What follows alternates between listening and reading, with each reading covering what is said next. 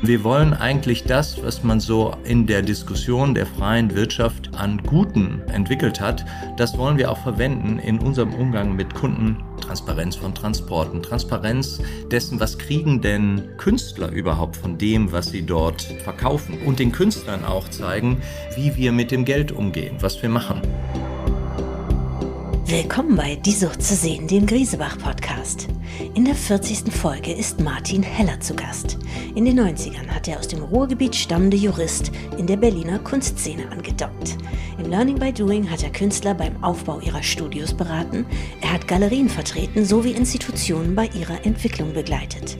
Er war lange im Vorstand der Kunstwerke und in seinem Büro wurde das Gallery Weekend gegründet.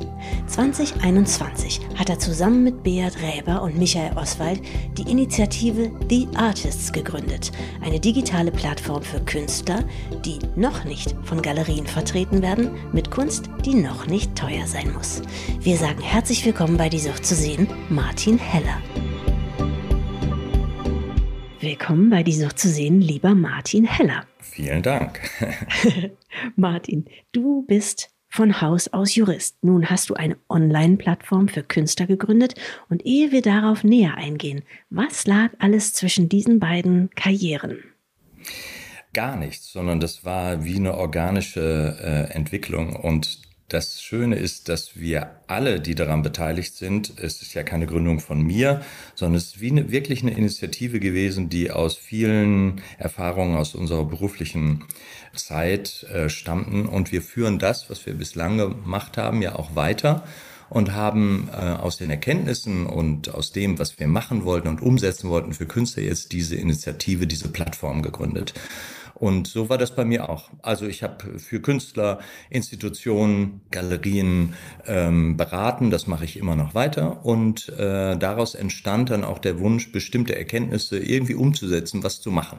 Das heißt, du warst Jurist im Bereich Kultur, oder? Ja, also ich habe eigentlich ganz normal angefangen hier in den 90ern als Anwalt, äh, eine Kanzlei gegründet und dann, ich fasse wirklich sehr zusammen. Hier ist in Berlin, ja? In Berlin, ja, ja. Erstes Büro, Gendarmenmarkt und so. Und wir wussten eigentlich gar nicht so, wir waren alle beide nicht aus Berlin, mein damaliger Partner. Und ähm, wir haben dann angefangen und was mich dann interessierte, und dann bin ich in den 90ern über die Künstler und dann auch durchaus über den Kontakt zu den Kunstwerken in der Augestraße äh, mehr mit Künstlern und der damaligen Szene so ein bisschen in Kontakt gekommen. Und dann habe ich irgendwie das natürlich viel schöner gefunden als alles andere und auch interessanter. Und das war viel Learning by Doing. Und so hat sich das immer weiterentwickelt. Und da bin ich dann dabei geblieben und hab, es hat sich immer mehr konzentriert, weil ja auch die ganze Kunstwelt, wenn man diesen Ausdruck mal benutzt, sehr dynamisch geworden ist. Es war, gab ja auch eine Entwicklung. Es ist ja nicht mehr wie in den 90ern. Viele haben dazugelernt. Es ist ganz es ist nicht ganz anders geworden, aber es sind viel mehr Perspektiven dazugekommen.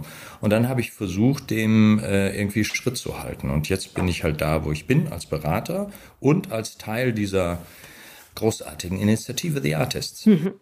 Bis vor wenigen Jahren war es ja eigentlich eher noch verpönt, Kunst digital zu erwerben. Wann kam in deinen Augen der Punkt, an dem sich das geändert hat? Das begann schon in den letzten Jahren, als ich hörte, dass viele Galerien hier in Berlin, die immer das sehr toll fanden, in Galerien ihren Standort zu haben, weil es gibt diese unnachahmliche Nähe zwischen Produktion, Künstlern und Galerien wie kaum in einer anderen Stadt. Also gab es, die gibt es auch woanders, aber hier in ganz besonderer Art und Weise. Und dann hörte ich aber, dass die Käuferschaft durchaus auch woanders herkam. Und dann entwickelte sich die Technik ja auch weiter. Also schickten die Galerien immer mehr Portfolios rum. Und dann gab es eben auch Angebote über bestimmte Portale von Galerien online zu erwerben. Und in den letzten, das begann so vor vier Jahren, aber in den letzten zwei Jahren durchaus äh, in der Zeit der Pandemie hat sich diese Entwicklung verstärkt. Die ist nicht dadurch ausgelöst worden, aber das hat sich verstärkt. Und ich hatte eine Idee, die viel körperlicher war, mit körperlichen Ausstellungen zu tun hatte, aber die die Grundprinzipien von unserer Plattform, The Artists, verkörperte.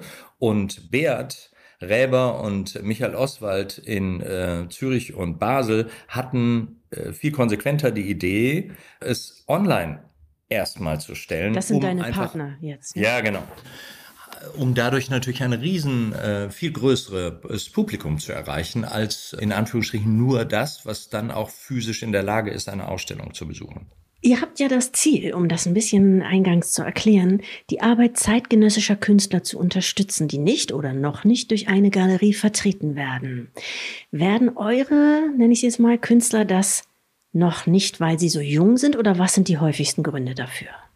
Sehr unterschiedliche Gründe und auch die haben sich in der letzten Zeit äh, geändert. Wir alle oder viele ändern sich ja noch, dass alle immer dachten, die eine Galerie zu haben ist so ein Nadelöhr. Ohne das kann man überhaupt nicht existieren. Das ist immer noch wichtig, weil Galerien leisten ja immer noch wesentlichen Beitrag. Das wird oft unterschätzt, äh, Künstler aufzubauen, zu fördern. Äh, aber deren Möglichkeiten sind ja auch begrenzt. Die konzentrieren sich auf eine gewisse Anzahl von Künstlern. Und somit ist einfach die Notwendigkeit, auch mehrere Möglichkeiten zu schaffen, um Künstlern den Eintritt, also eine Öffentlichkeit zu bieten. Die haben sich auch in der letzten Zeit einfach vergrößert durch die Möglichkeiten des Internets, durch auch eine Öffnung des Marktes, äh, dadurch, dass der Druck auf die Galerien so groß geworden ist. Es gibt immer mehr Agenten, es gibt so Off-Spaces, so Hybrid-Spaces, wo verkauft wird, aber auch ausgestellt. Es gibt alle möglichen Formen der Möglichkeit für einen Künstler, sich im Markt zu behaupten. Und da gibt es auch die unterschiedlichen Motive. Also manche Künstler, es gibt von dem Motiv, dass Künstler keine Lust haben, weil sie schlechte Erfahrungen gemacht haben, das gibt's auch. Für manche ist das einfach nicht. Sie wollen nicht so gebunden sein. Es gibt ja zum Beispiel andere Regionen, also bei chinesischen Künstlern zum Beispiel, das, das habe ich gelernt, ist es ganz oft diese Idee, dass man so eine Galerie hat, mit der man so eng zusammenarbeitet und so fast exklusiv, das ist ganz neu für die, sondern die gucken, wo gibt es irgendeinen Ort, der für mich bei der Vermarktung hilfreich ist. Und so gibt es manche Künstler, die das nicht, diese enge Bindung nicht wollen. Manche haben ihre Galerie verloren, weil sie geschlossen hat. Manche sind eben sehr jung und haben noch keine und äh, wollen sich auch ein bisschen Zeit nehmen zu gucken, wer passt denn zu mir? Wer ist der Richtige oder die Richtige, die mir bei der Vermittlung meiner Arbeit hilft? Also gibt es sehr unterschiedliche Motive. Wir sind ja auch keine Alternative dazu, sondern wir sind einfach eine andere Form der, des Zugangs zum Markt. Und das schließt ja nicht aus, dass die Galeristen, der eine oder an, äh, die Künstler, der eine oder andere, dann doch Lust hat, irgendwann mit einer Galerie zu arbeiten. Ja, hätte ich nämlich jetzt als nächstes gefragt. Eure Initiative will ja ein alternatives Modell zu traditionellen Kunstmarktmodellen etablieren.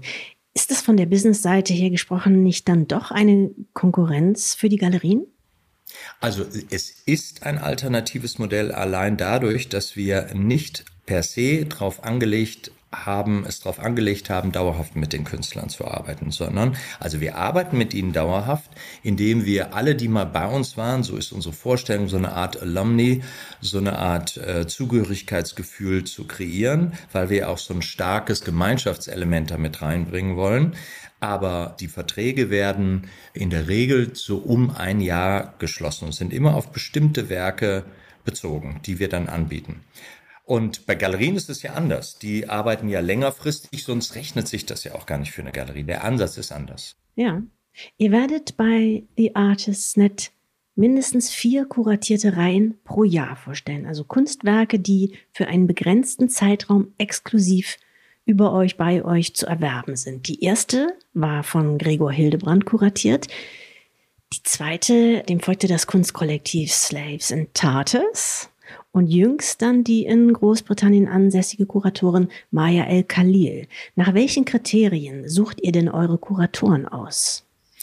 Also wir, das ist die interessante Frage, weil äh, wir natürlich denen zu großem Dank verpflichtet sind, weil sie kommen mit ihren Erfahrungen, ihrem Schatzkästchen und auch dem, was sie aus ihrer Arbeit kennenlernen, weil sie sagen, hier, guck mal, guckt euch die mal an und wir wollen mit denen arbeiten.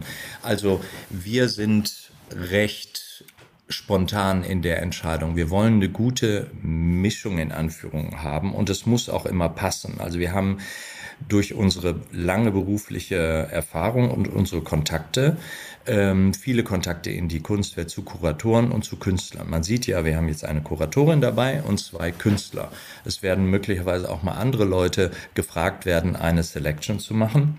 Und äh, das hängt aber davon ab, wer Zeit hat, sich darum zu kümmern Und wir wollen auch, wie man jetzt bei den Auswahlen sieht, immer so ein bisschen eine, eine gute Mischung dessen wiedergeben, was gerade so aktuell in der Diskussion ist. Jetzt ohne einen sehr großen kuratorischen Anspruch von unserer Seite. Der kuratorische Anspruch ist schon bei den Kuratoren groß. Also wir haben Gregor mit seiner hervorragenden Klasse von Studenten, Slavs und Tatars mit den Künstlern, die sie auch aus ihrer Praxis in Osteuropa kennengelernt haben.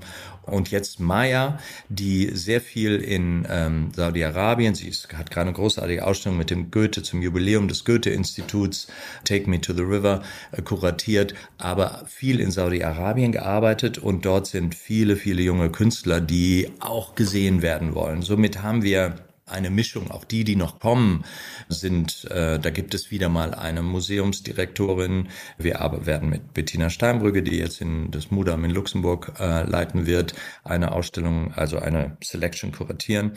Also es ist im Moment eine Diskussion, die wir intern führen, wen wir ansprechen.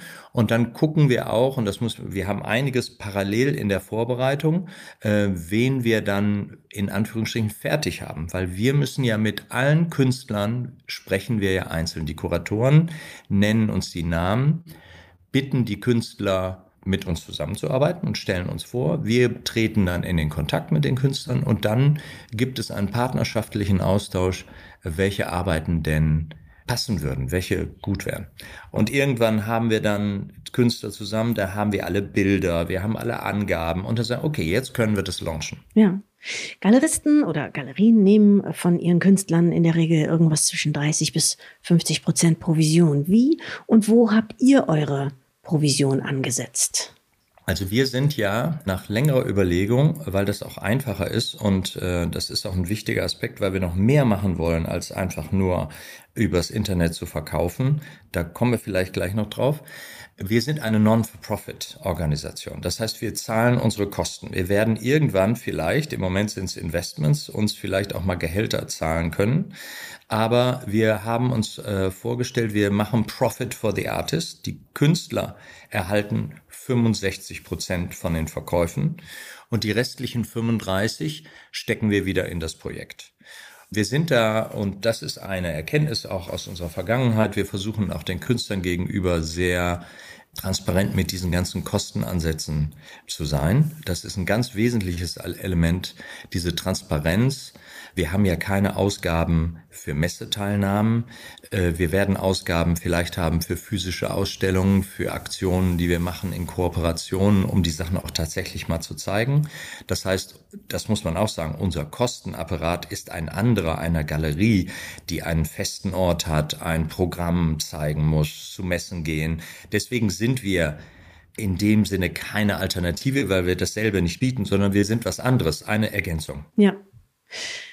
Respekt und Antidiskriminierung im Umgang mit Künstlern, Kunden und Dritten stehen an erster Stelle. So steht es in euren Statuten. Heißt das, dass es anderswo, wo Kunst verkauft wird, nicht so der Fall ist? Habt ihr die Erfahrung gemacht oder warum ist euch das so wichtig? Das ist jetzt eine ganz persönliche Anmerkung. Das Interessante an der sogenannten Kunstwelt, was immer das ist, ist ja, dass vieles wie einem Brennglas viel stärker dort ist. Also ich habe in meiner Erfahrung also großartige Leute, Werke, Denker kennengelernt, aber man findet misogyne Gestalten, Homophobie, Antisemitismus, subtile Machtstrukturen, also was in enormer Art und Weise in der Kunstwelt auch und also auch verstärkt und schlimmer als äh, woanders, würde ich teilweise sagen.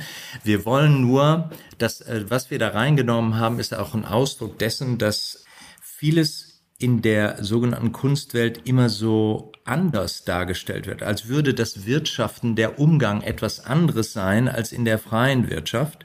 Und inzwischen hat die freie Wirtschaft mit allen Fragen von Compliance, von Ethical, von Good und Best Practice die Kunstwelt überholt. Es gibt ähm, ja keine offen ausgesprochene ethischen Standards in der Kunstwelt. Äh, wir wollen eigentlich das, was man so in der Diskussion der freien Wirtschaft an Guten äh, entwickelt hat, das wollen wir auch verwenden in unserem Umgang mit Kunden. Transparenz von Transporten, Transparenz dessen, was kriegen denn Künstler überhaupt von dem, was sie dort äh, verkaufen, von dem Betrag, den ein Kunde zahlt und den Künstlern auch zeigen, wie wir mit dem Geld umgehen, was wir machen. Das ist uns wichtig. Nicht, weil die Kunstwelt irgendwie so böse ist, sondern ich glaube, diese äh, Professionalisierung, die immer so verteufelt wurde, der gute Teil daraus ist, eine gewisse Klarheit und Transparenz zu schaffen weil man sich dadurch, wenn es einfach so bestimmte Standards und Offenheit gibt, kann man sich einfach wieder viel mehr auf das konzentrieren, was wichtig ist, nämlich die Kunst und die Künstler in ihrer Existenz.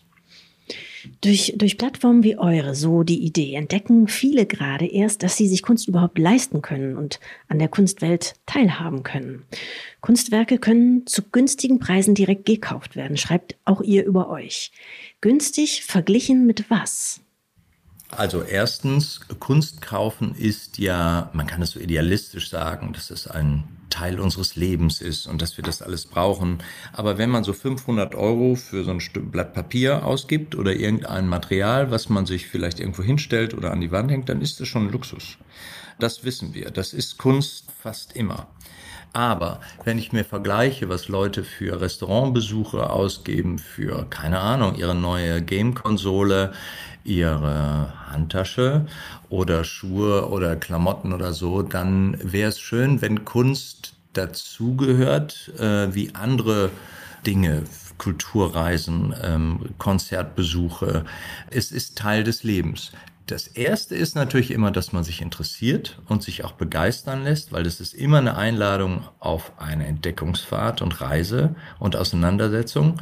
Aber es ist etwas, was wir so ein bisschen aus diesem Elitären rausnehmen wollen. Leider ist es ja oft so, äh, dass wenn über Kunst und Kunstmarkt berichtet wird, wird über Geld berichtet, nicht? Also die großen Auktionsrekorde und was Damien Hirst Schädel gekostet hat und nicht gekostet und welche äh, geheimen Deals und sowas. Aber das sind also wenn das fünf Prozent des gesamten tatsächlichen Vorgehens in der Kunst ausmacht, dann ist es viel. Die meisten Künstler produzieren einfach Sachen, die man kaufen kann. Und Galerien können nicht unbedingt nur mit Sachen auf eine Messe gehen, die 500 Euro kosten, wenn sie davon 50 Prozent abgeben müssen und den Messestand bezahlen. Also auch dort ist die Hemmschwelle, also die allein die Beitragsschwelle relativ hoch. Und da könnte der Eindruck entstehen, dass es sehr teuer ist. Also wollen wir die Tür öffnen, auch sich zu trauen, Kunst zu kaufen, sich begeistern zu lassen. Wir haben hier gar keine Schwelle. Man kann da auf dem Sofa liegen und sich auf seinem Tablet Sachen angucken. Und wir versuchen die Qualität der Bilder gut zu machen und zu, und zu gucken, warum macht der Künstler das? Also diese, äh, diesen Aspekt und diese Farbe in, in das Leben der Leute zu bringen, das ist schon so ein Impuls. Jetzt haben ja viele eurer Künstler ja in dem Sinne noch keinen Marktwert. Wie ermittelt ihr denn den Preis Ihrer Kunstwerke? Ja, es ist nicht so, dass die Künstler, die wir zeigen, nicht schon Sachen verkauft haben. Es sind ja auch Künstler, die teilweise, die einfach äh, nicht so bekannt sind, die Museumsausstellung hatten. Oder wie bei Gregor Hildebrand noch Studenten sind. Gell? Oder Studenten, aber selbst ja. die Studenten, das sind ja meist Masterclasses oder Studenten, die mal Studenten waren und inzwischen schon Ausstellungen machen, Dinge verkaufen. Die haben auch schon, und das ist auch ganz interessant zu hören, die haben ihre Erfahrungen gemacht, die haben schon Werke zu einem bestimmten Preis äh, verkauft. Und das sind dann Gespräche, die wir mit den Künstlern führen auch. Ähm, was fließt da an eurer Erfahrung, an eurer Ausbildung ein? Obwohl wir ja auch Künstler haben, die nicht unbedingt äh, lediglich Akademiekünstler sind, ja, sondern es sind ja auch Künstler dabei, die können ja auch self-taught sein. Aber wir wollen auch da die Intensität der Arbeit, der Wichtigkeit, die auch der Künstler einem Werk entgegenbringt, und beimisst, dass sie sich drin widerspiegelt. Das ist eine Diskussion, die wir mit den Künstlern führen. Und wir wollen ja auch eine breite Palette abbilden. Und wir haben jetzt mal so angefangen. Die Richtschnur waren mal 5000 Euro so höchstes. Wir haben jetzt welche, die sind teurer. Wir haben viele, die sehr viel günstiger sind. Und, aber es sind ja immer Unikate in ihrer Art. Und ich finde, das ist für Leute eine schöne Erfahrung. Also so haben wir so unsere, unsere erste Feedback. Wir beginnen ja gerade erst so in die Öffentlichkeit zu gehen. War sehr begeistert, dass die Leute sagen, toll. Und ähm, das sind Unikate, ich kann über den Künstler etwas lesen, weil das ist ja auch ein wichtiges Element, dass man etwas über den Künstler erfährt. Man kann in den Austausch sogar äh, treten, weil, und das sind noch Elemente, die wir noch verstärken werden durch Studio-Visits. Wir haben mit Gregor so ein ganz netten kleines so ein Video gedreht, wo wir ihn gefragt haben, warum er da überhaupt mitmacht. Gregor Hildebrand. Und sowas werden wir jetzt noch weiter verstärken. Und wir entwickeln uns in die Richtung, dass die Leute sehen, auch so ein Gefühl dafür kriegen, was Sachen kosten und warum nicht und sich auch trauen, das auszugeben. Ja, das bringt uns auf den nächsten Zweig, die nächste Säule eurer Plattform. Ihr wollt individuelles Coaching und Mentoring von Künstlern für Künstler anbieten. Den teilnehmenden Künstlern bietet ihr so euer Versprechen strategische, praktische Unterstützung und Beratung, um sich zu entwickeln und um wichtige lebenslange Verbindungen aufzubauen, sowie die Dynamik eines sich sehr schnell verändernden Kunstmarktes zu verstehen. Ihr wollt sie also dabei unterstützen, wirtschaftlich unabhängig zu werden, eure Künstler. Das heißt, was bringt ihr denen konkret bei? Also ist das Basiswissen über Social Media oder Zahlenwerke? Was lehrt ihr die? Alles. Also das ist, da kommen, äh, und das finde ich wirklich toll, da kommt natürlich die Erfahrung von Beat Reber, einem der Gründer, der auch die mit Michael Oswald die Grundidee zu dieser Online-Plattform hatte. Als Galerist äh, ganz stark rein, der natürlich der im Art Basel Komitee äh, äh, war, eine Galerie in Zürich äh, lange geführt hat. Er kann natürlich diesen Marktaspekt mit den Künstlern besprechen und mein Anliegen ist es sowieso, dieses Mentoring, das habe ich an den Unis unterrichtet, das bedeutet, was machen wir da? Es beginnt bei Handwerkszeug. Wie arbeite ich mit einer Galerie? Wie geht man mit Produktionskosten um? Was ist ein Consignment Agreement, also so ein Kommissionsvertrag? Was sind, ist der Unterschied zu Leihverträgen? Wie sieht so ein Kaufvertrag aus? Wie sehen Zertifikate aus? Wie spreche ich mit einer Galerie? Wie gehe ich, mache ich Budgets für eine Ausstellung? Wie ist es überhaupt bei einer Ausstellung? Wo verdiene ich da Geld? Wie gehe ich, ähm, Produktionskosten ist immer ein riesen Riesenpunkt. Im Grunde der Künstler ist ja nicht im Grunde, sondern er ist Unternehmer und er kann selbst bestimmen, wie er sein Unternehmen führen möchte, mit welchen Inhalten, mit welchen Zielen und äh, wie mache ich das zum Beispiel als Künstler. Ich habe jetzt später ein Gespräch mit einer Künstlerin, die sagt, ich muss jetzt ein Studio aufbauen. Ich weiß gar nicht in welchem. Ich bin jetzt in Los Angeles, komme aus dem Baltikum, habe in Berlin noch ein Studio und stelle jetzt demnächst in Frankreich und in Indien aus ich will ja jetzt aber mal ein Studio, ich brauche Mitarbeiter. Welche Leute brauche ich denn da? Was machen die denn?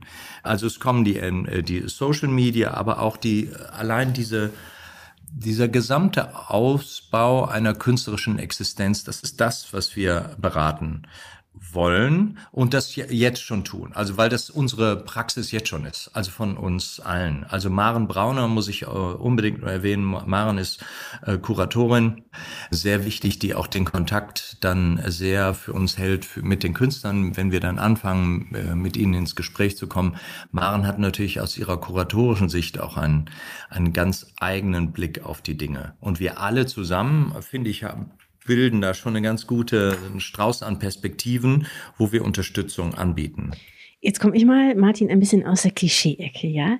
Sind denn, also sozusagen of all people, Künstler diese Wesen, die man in der Art coachen kann, also die da äh, aufnahmebereit sind? Ich kenne auch so ein paar andere, die sagen würden, ja, genau also, damit möchte ich mich ja nicht befassen. Deshalb also wir haben erstmal von nichts Angst und dann, dann das, was uns reizt, ist doch diese, das hohe Maß an Individualität und Freiheit. Das ist doch hängt doch mit der Kunst zusammen. Ausdruck dessen. Da sind Menschen, die wollen irgendwas machen und wollen das teilen mit anderen. Die haben Ausdrucksformen gefunden oder meinen sie zu finden.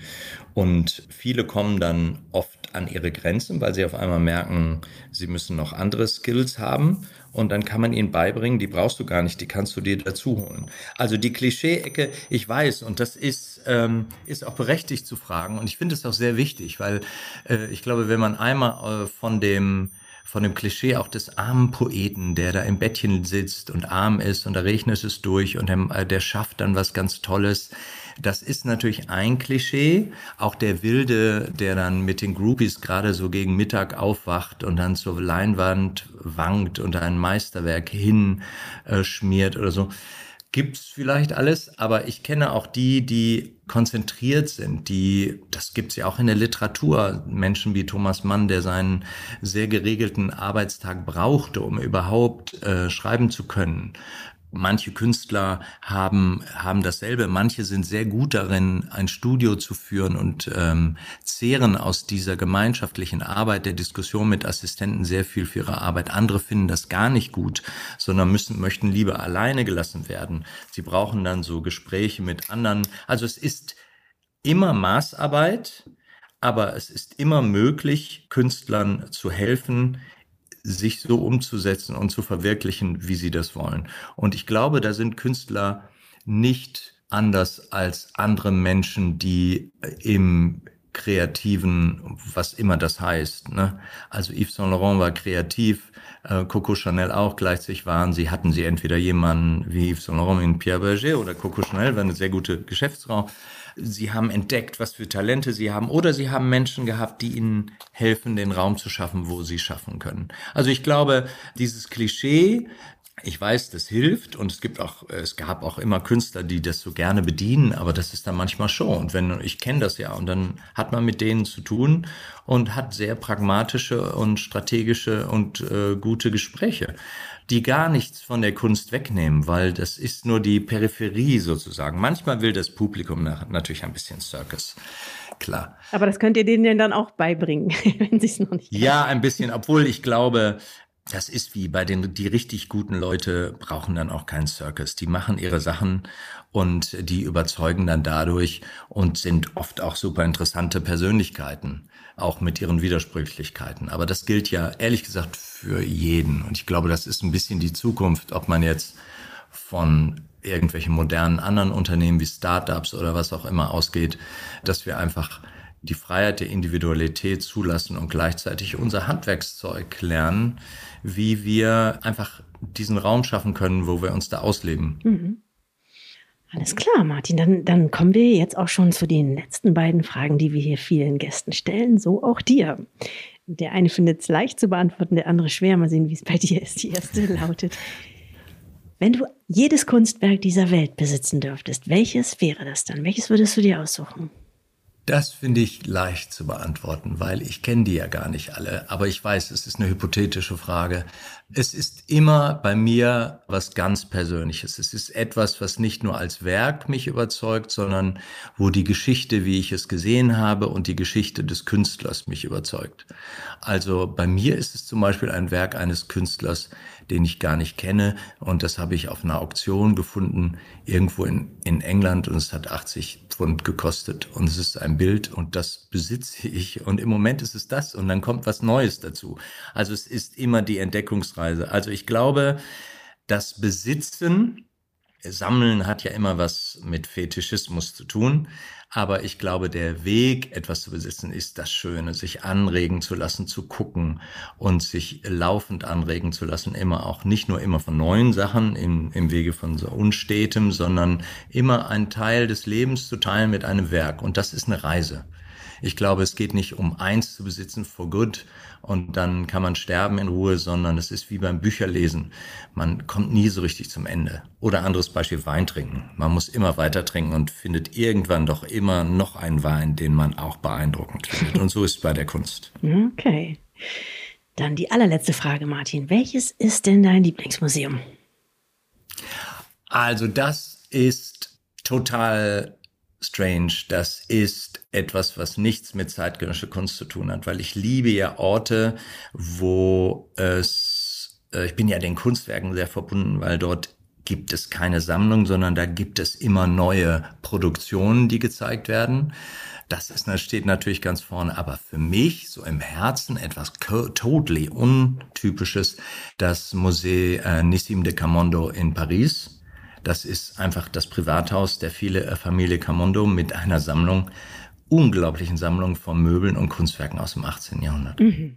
Lieber Martin, dann sind wir schon am Ende. Wir danken dir für dieses interessante Gespräch, wünschen dir ganz viel Glück für eure Plattform und vielen Dank. Hören sich ja wieder voneinander. Herzlichen Dank für die Einladung. Hat mir Spaß gemacht.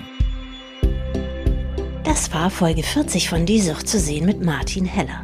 Wir freuen uns schon auf unsere nächsten Gäste und natürlich auf Sie. In zwei Wochen wieder neu auf grisebach.com, Spotify, Apple, YouTube und überall, wo es Podcasts gibt.